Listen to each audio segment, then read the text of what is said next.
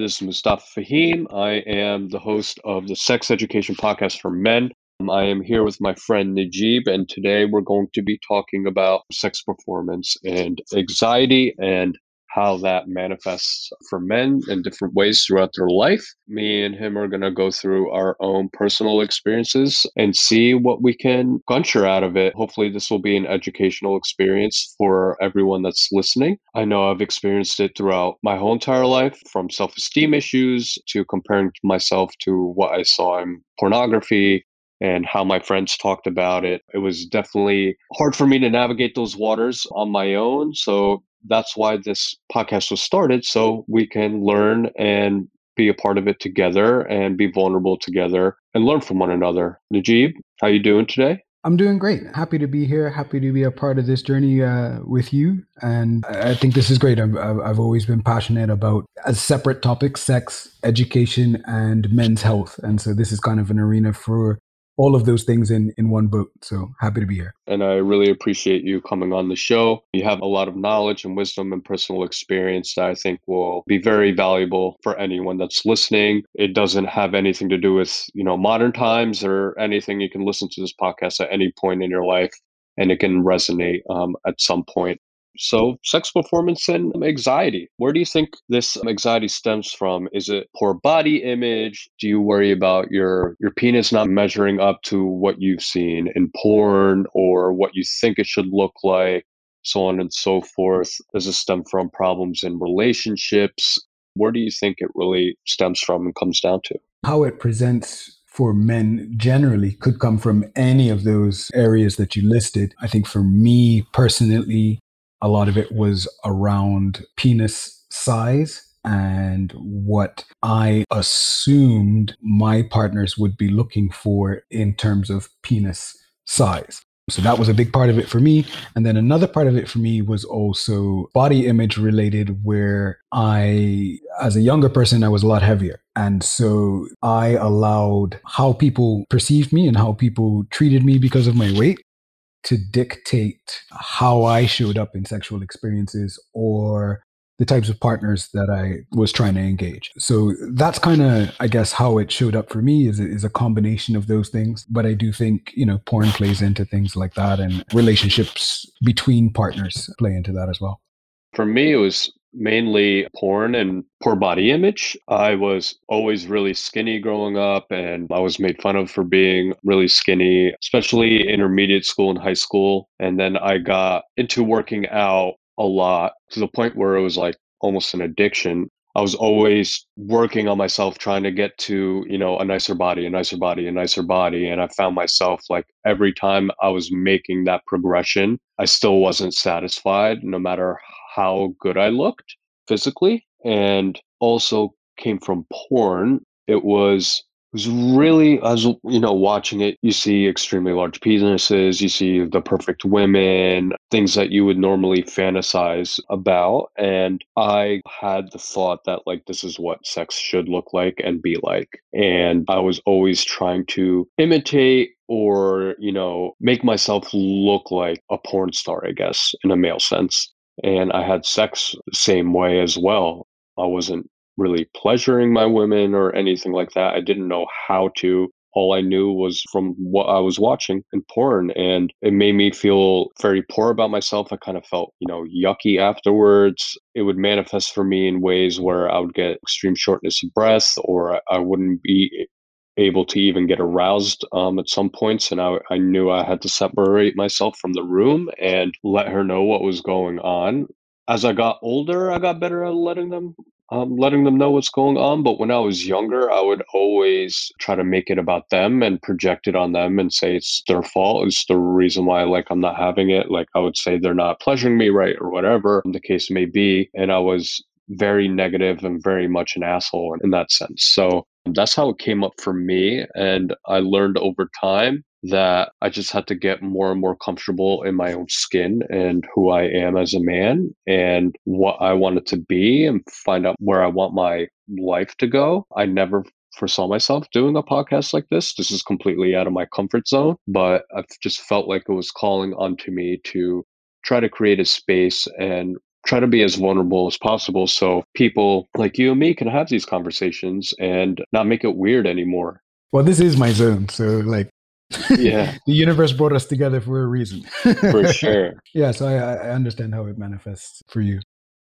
How did it manifest for you? Like, in you know the bedroom itself when you were gearing up to get ready to do it you know um in the moment it would generally affect my arousal you know, in terms of either achieving erection or maintaining erection. That's how it kind of played in. It would be a negative loop cycle in my head that I would uh, that would start somewhere along the lines of this is the time when an erection is needed. You're not erect. You must become erect.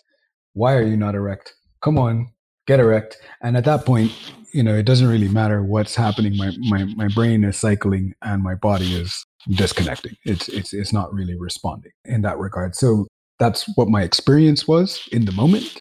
I didn't really take on any of the kind of negative aspects that you did afterwards or whatever, like in terms of leveling blame or anything like that. But it was difficult. It was a difficult spiral. It was difficult to admit to partners. And that's kind of generally, at least in the beginning, that was my experience regularly until I found tools to help me navigate it. And what were those tools? How did you come across them?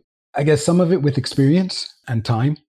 Talking and communication was a big tool, whether that was in advance of a sexual encounter. And so for me, that, that often meant at the time mentioning the size of my penis or just specifically being like, I have a small penis. And if the interaction doesn't change from there, then I was boosted a little bit that it, it wouldn't matter so much. And so then in the moment, my head doesn't spiral as quickly because uh, I've told myself that this person doesn't care as much about that. So that was one thing, that was an initial thing. It took me a while before I had the language and the vulnerability to be able to say, hey, there are moments when I get anxious or I get performance anxiety during sex. That was something that came much later in terms of being able to communicate that. Through experience, I learned that if I had the opportunity to either communicate about the anxiety or how the anxiety presented itself during the act in the moment, if I could talk about that in advance, that helped me. And I also learned later on that being able to talk about it in the moment also helped me. Other things that helped were distraction, getting my brain to just literally focus on something else, giving myself a task to do almost. So that if I could focus on providing pleasure to my partner or shifting the flow of how things were going, then I could distract my brain and probably organically become aroused again at a later time. So distraction and making my giving my brain something to do was another tool. After much experience, something that I learned was kind of having having a partner who has a sexual philosophy that aligns with mine. So that kind of going into sex i have i have a, a basic understanding of what this person looks for in a sexual experience how they create their sexual experiences how they show up in their sexual experience or at least how they'd like to. And so that shifts things. That makes things very different when you have that kind of alignment with a partner. And the other the other tool was just a simple two others one is a simple knowledge that of how vast pleasure is, how vast sexual pleasure is. You know, realizing that sex is much more than a penis and a vagina. It could be so vast, and pleasure could be so vast. So that knowledge has, has greatly helped my sexual experiences, period, even outside of the realm of performance anxiety. The other part is breathwork. Breathwork has, has, has definitely been a, a, valid tool. Yeah, I was going to touch on that as well. Breathwork has been huge for me. And I realized the people I surrounded myself with also had a huge impact on my alertness about how I was going about my sexual life. As I became more focused on myself and my own self development, I found myself shedding family members and friends that no longer served me in my life. I felt like I was giving more than I than I was getting out of the relationship. It just felt like I was pouring water into a well that had a drain on the other side and it was never getting full. They weren't fulfilling relationships anymore. I outgrew them and I started bringing myself to different places around different people and getting out of my comfort zone and relearning how to make new friends and people with different perspectives. And that really changed basically everything. It opened up a whole new avenue of opportunities and possibilities in education that I didn't even know existed. That's essentially what snowballed me down this place. And I am very grateful for that experience and having the ability to be able to do that. How many people in the world would be able to say, you know, they can just cut off certain people in their life and be able to go find a whole new group of friends and really make them your chosen family. And that's when I started to realize how I was acting and treating my sexual partners and having my sexual encounters. It was very low energy, very ego driven, very ugly way to go about having a sexual experience. This is how like I came down to started reading books about sexual education, reading articles about men's health, seeking out podcasts that can teach me about all these different things that I had no idea about. And that's what prompted me to create a space like this because I realized throughout my research and what I was looking for and trying to get answers to certain things for my own preference, for my own personal life, I realized there's a plethora of podcasts out there about sex but there isn't one that I can say off the top of my head and just tell you that this is a safe space for men to have these types of conversations where it is not ego driven. The sexual conversation is not about how many girls that you have sex with or how many times you have sex like in a week or talking about how hot the women that you you gotten are with. It's a very low energy, doesn't add anything educational or any value to your life at all whatsoever. It's just shit talking at the end of the day. That's exactly what it is. And getting anything out of my conversations that I was having with men in my early years, so I sought that out in personal private conversations with men. And I always found it to be very good when I, you know, separated myself out of that circle and found my new circle it was very productive conversations. And I thought, you know, there needs to be more talk about this because it relieved a lot of anxiety for me.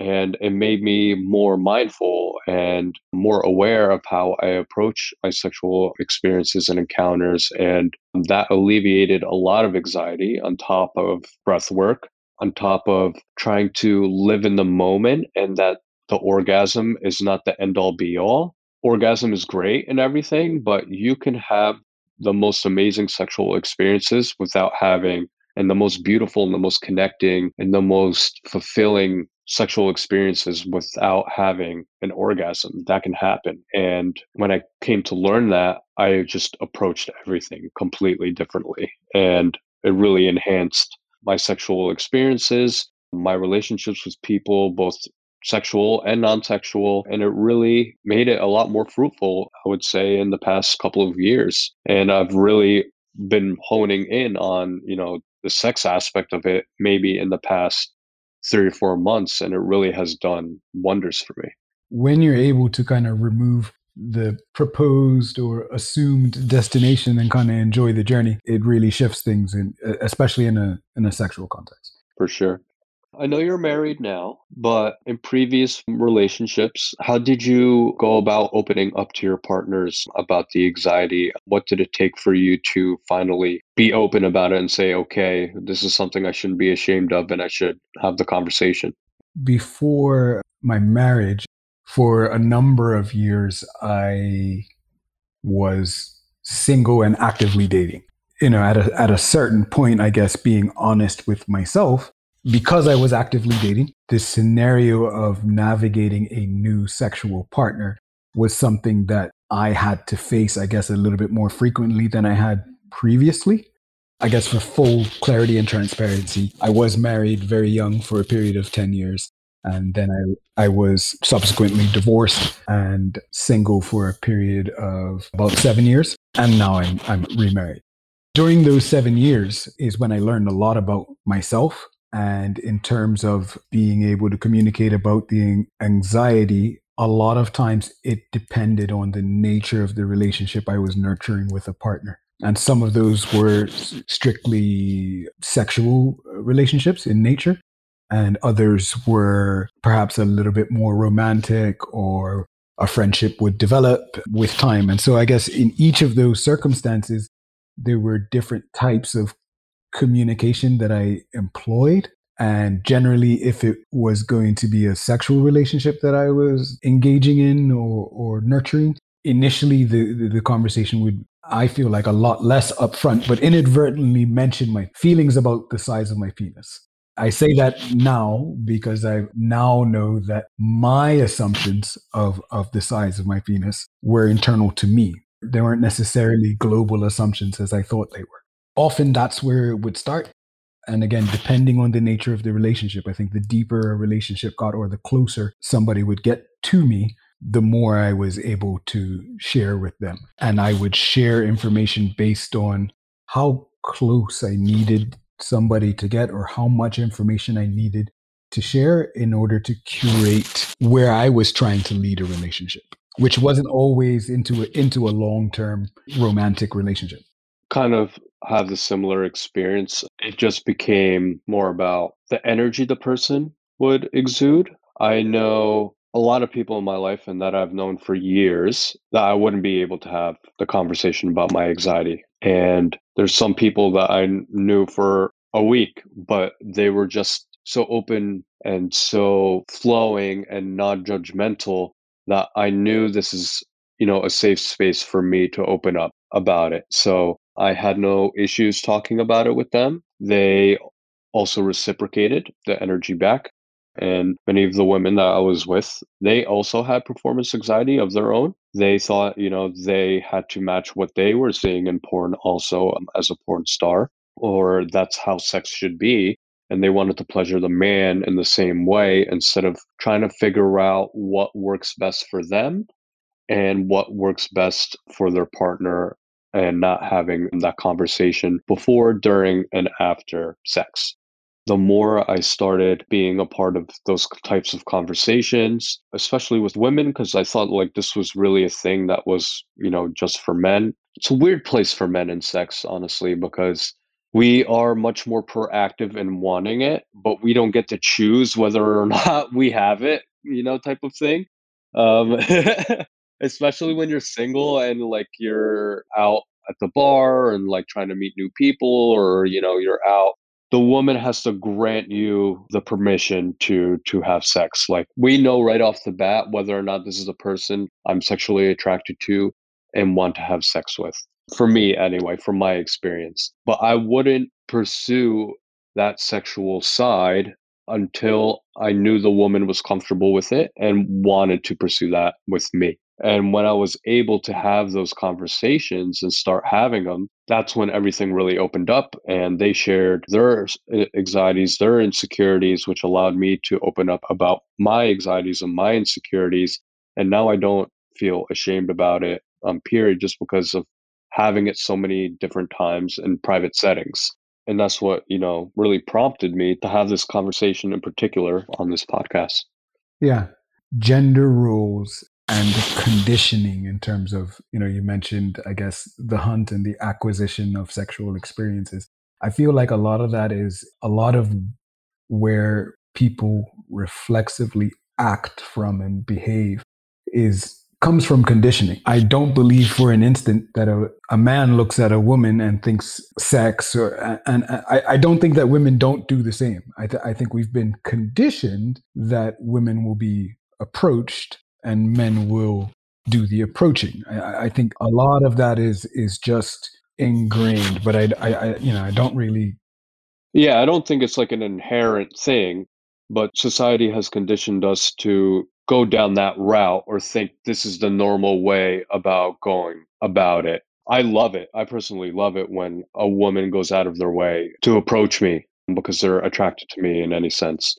But more often than not, because of what society has dictated us, the gender roles, as you mentioned, play a huge part on navigating those waters and trying to pursue it for sure. So you often find men more on the pursuing end of things than women in general. But that's obviously not the case. Both men and women want sex unless, you know, they have no interest in it. But for the most part, both of them want it and we're both thinking it, but we've been psychologically conditioned to believe that like the woman holds off, she doesn't pursue, she'll be granted as promiscuous or slutty or whorish, which I find abysmal. It shouldn't be that way. We're all sexual beings. If we want to have sex with someone, you should be able to pursue that without any judgment coming from society or other people or um, anything like that. But we have to live with the conditions that you know we live under and we have to slowly chip away at the societal norms that are no longer working for us and that way we can make long everlasting change in the way we view and talk about sex. Is there any takeaways for other men out there that you want to give?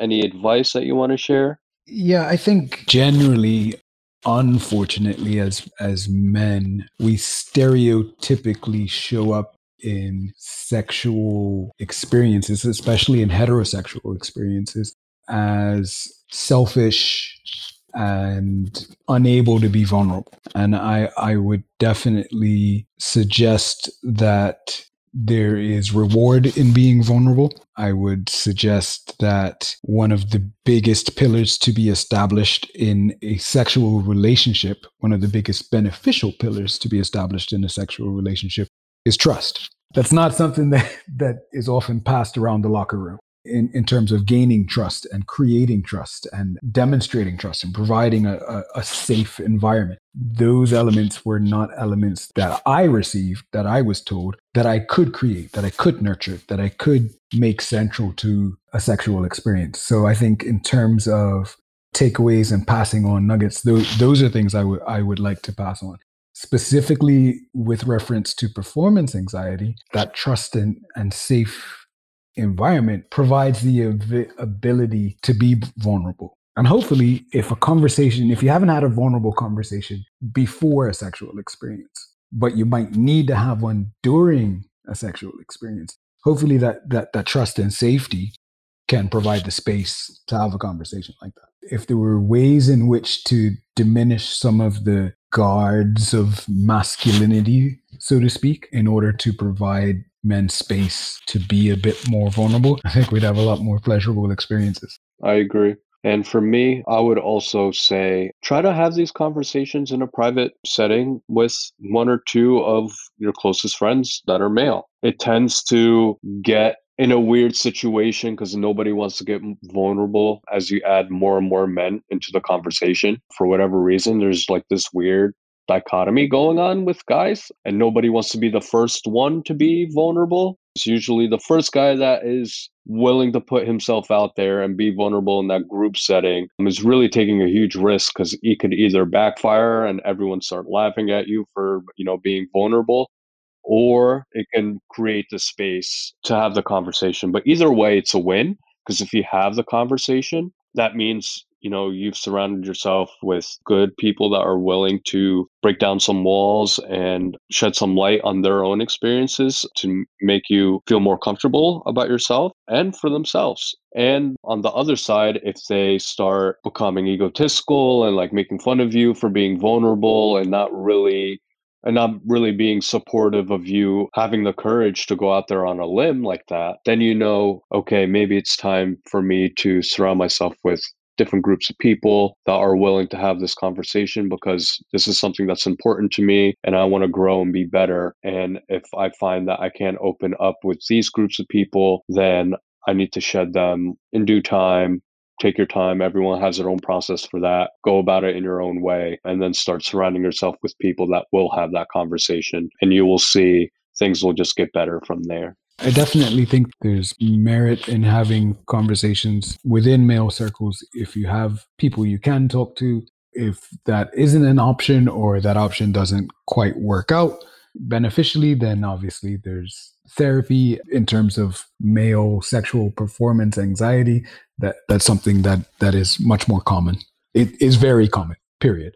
I would definitely offer that. For those that do have trusted partners or long-term partners that they are continually building trust with i would also say that you know it's not a one and done kind of conversation. These are things that play up differently in different sexual experiences within the same partnership on a different day, you know, because of other stress factors, it can be a conversation that might be had multiple times throughout a, a longer relationship.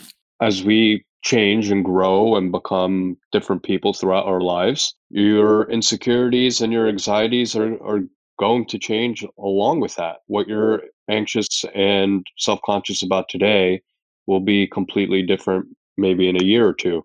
If I go back 15 years, I'm trying to find my 15, 16 year old body. I can't find that body anywhere, but this is still kind of, it's still the same body. You know what I mean? Yeah. So like as I get older, my body's changing what I'm insecure about is going to change also. One, one of the things I didn't mention earlier that I do think is important is my current partner, my, my, my wife, has an amazing ability to diffuse my sexual performance anxiety. I'm going to say my anxiety just generally, but particularly on this subject, it's like a pin in a balloon. She could just, but even with that amazing skill, mind manipulation, whatever it is that she does, you know, I still have the ability to table the conversation. I still have the ability to to talk about it, even with her mind control skills. You know, the anxiety still is able to pop up. I, I can be in a situation where I know that she's going to pull out that magic pin of hers and just, psh, and my brain will still just kind of spiral off.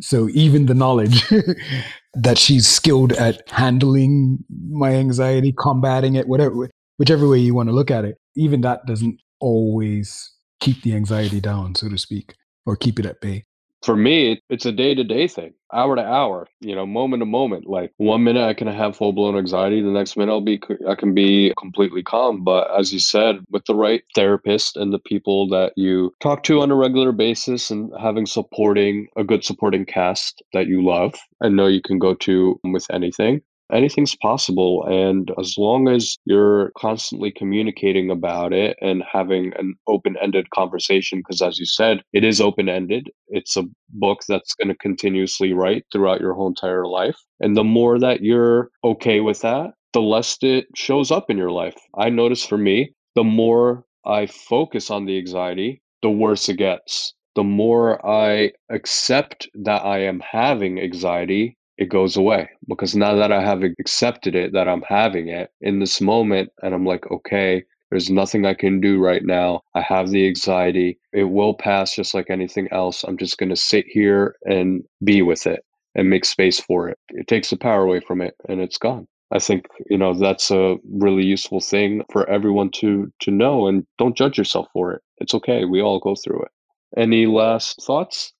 No, thank you for having me. I hope we continue to to have these. They're very much needed, and I would love to talk to you again. Me too, and I would love to have you back on the show. You're definitely going to be um, a regular. You have so much knowledge in this field not just related to sex performance and anxiety, but so many different other things and so many different other topics in in the realm of sex. So sex is just so fast. and yeah, yeah, for yeah. sure. And we all should be, um, to a certain extent. You don't have to be full blown like into every single thing. Want to write books, be a part of conferences, but you should just like watching the news or anything that's going out in the world, you should brush up on some stuff just so you have that basic understanding and basic education I think that we all need to have a fruitful, healthy, and prosperous sexual and romantic relationships.